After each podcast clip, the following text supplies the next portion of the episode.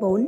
Cưa chân lần thứ nhất Tên thiếu tá Mỹ bước lại gần hỏi Thương Chắc ông đã có đủ thì giờ tính toán thiệt hơn Bây giờ, tất cả đã sẵn sàng Ông có thay đổi câu trả lời không? Thương lắc đầu Tên thiếu tá Mỹ gằn giọng Ông hãy nói tên lên để mọi người cùng nghe thấy Tên ông là gì? Nguyễn Trường Hân. Đây là do ông tự hại ông đó nghe. Nào, bác sĩ. Tên thiếu tá dặn dò tỉ mỉ. Nào là phải buộc garo Phải xử lý phần mềm Tĩnh mạch, động mạch ra sao Rồi mới cưa.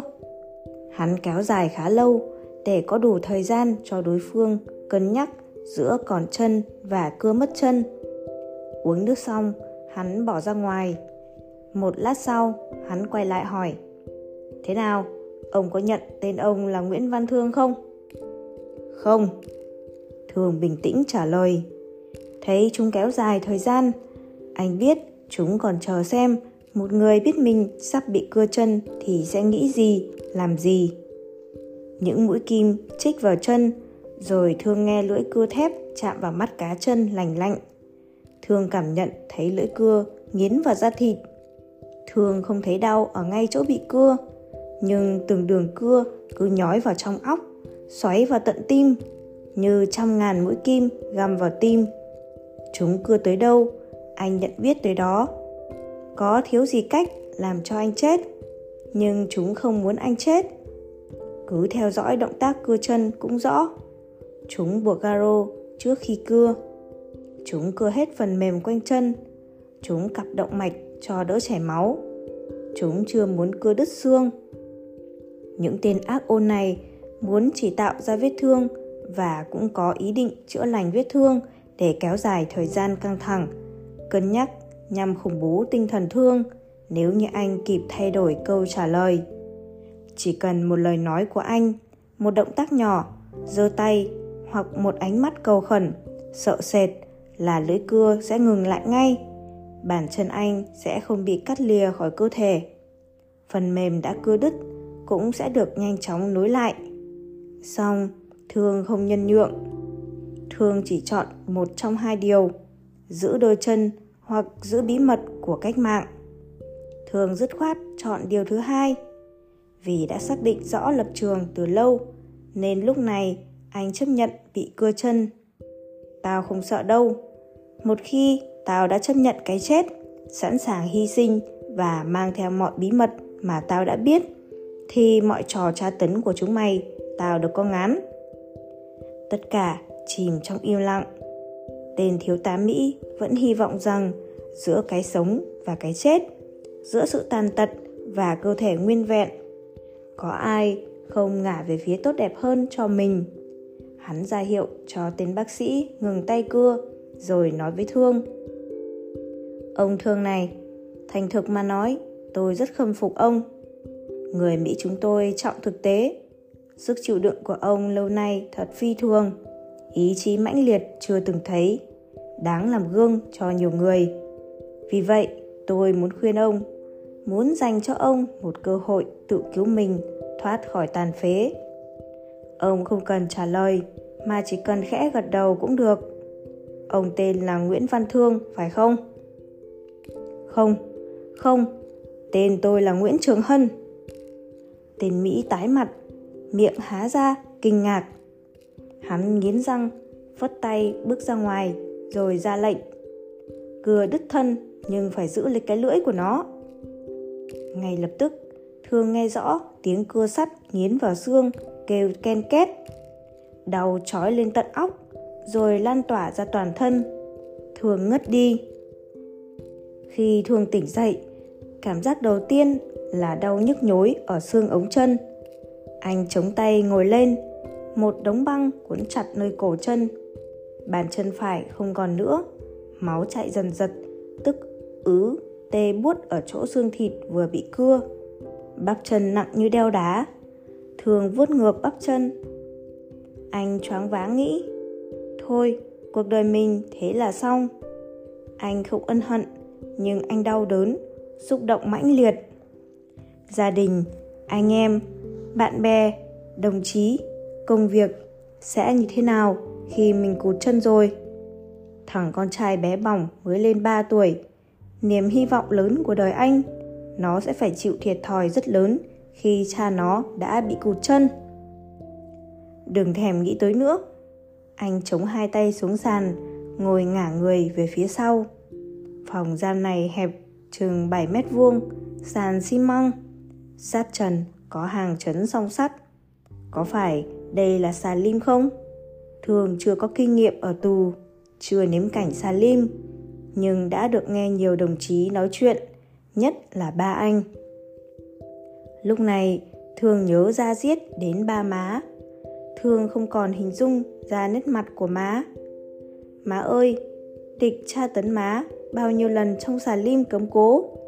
Má có bị địch cưa chân như con không? Cái bàn chân của con này mất rồi. Má sinh con ra lành lặn. Má nâng niu bàn chân con lúc mới chập chững những bước đi đầu tiên. 31 năm qua, con đi lại bằng đôi chân ba má tạo cho con. Đôi chân con đã nối bước theo ba má làm cách mạng. Đôi chân con đã đi khắp quê hương để làm nhiệm vụ cách mạng. Nhưng hôm nay, kẻ địch đã cắt rời chân con ra khỏi cơ thể. Nhưng ba má ơi, đây là điều con chấp nhận. Nếu ba má còn sống, con hỏi ý kiến, thì chắc là ba má cũng khuyên con như con đã làm. Những kỷ niệm về ba như còn in đậm trong trí óc thương. Những lời ba kể về má anh anh vẫn nhớ má tên là lê thị tân sinh năm 1907 quê ở mỏ cày bến tre ba nói má là bác sĩ học trường tây má là đảng viên cộng sản tham gia cách mạng là giao liên của đảng hoạt động trong Hội Phụ nữ Cứu Quốc từ trước khi sinh thương năm 1938. Má bị bắt ngay bên cạnh nhà thờ Đức Bà lúc đang làm nhiệm vụ, bị giam ở nhà lao Chí Hòa cuối năm 1946, rồi bị đày ra Côn Đảo năm 1947.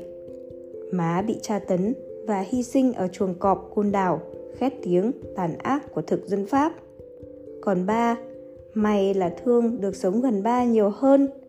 Bà Thương, ông Nguyễn Văn Chắc, người tiểu đoàn trưởng quân báo Liên quân 311, 312 đã dạy dỗ con trai hiểu biết về cách mạng.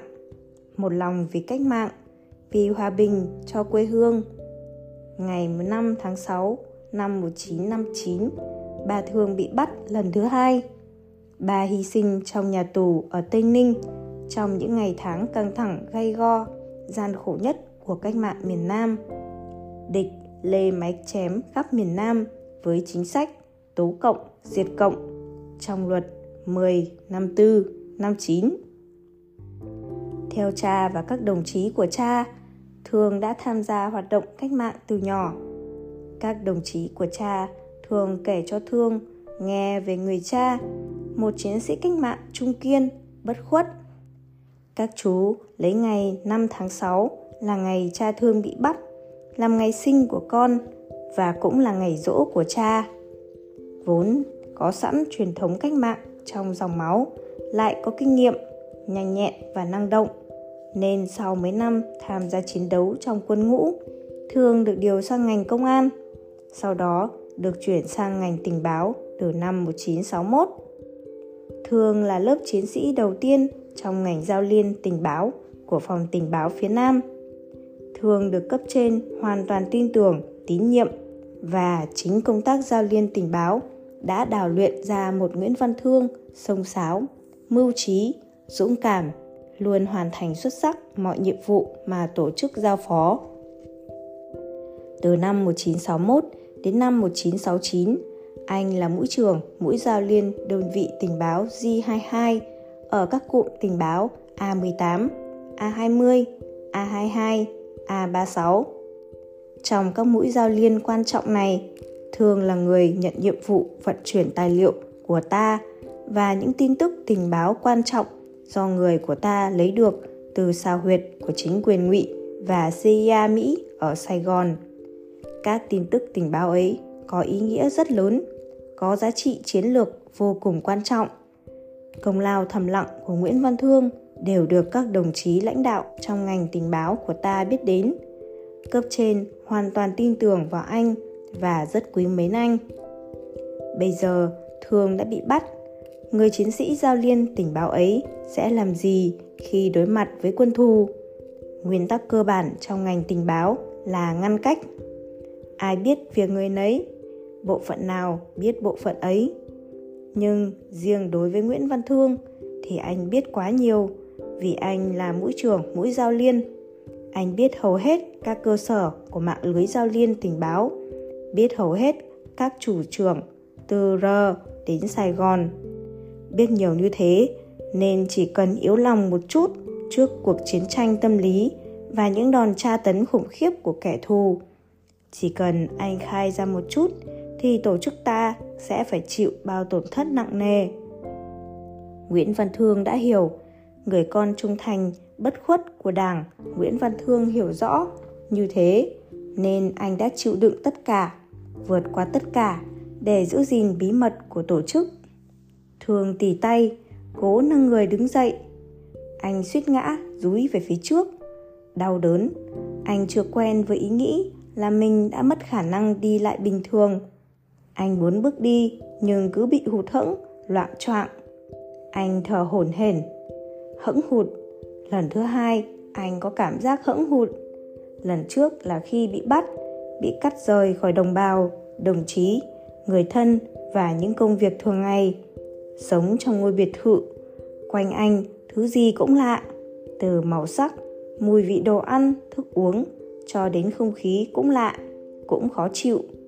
Dẫu đã trăm ngày sống trong ngôi biệt thự ấy mà anh vẫn không sao quen được.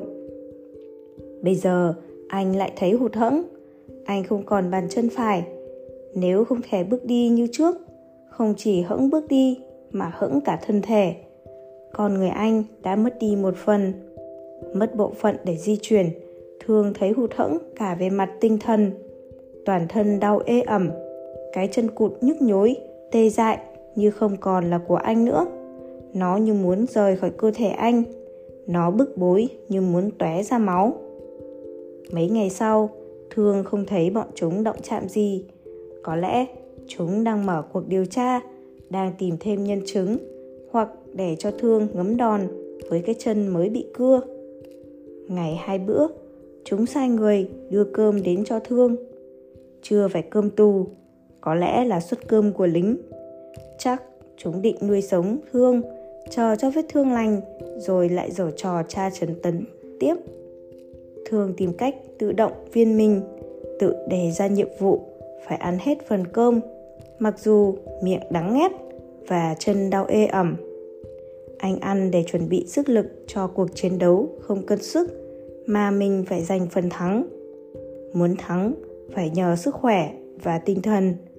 Tinh thần vững một phần cũng nhờ sức khỏe. Thường không thấy mệt nữa. Giá như bây giờ có đôi nặng, chắc anh có thể tập đi được rồi. Phải đến 15 ngày như thế, vết thương được thay băng mỗi ngày một lần nên đã gần lành, bắt đầu lên da non.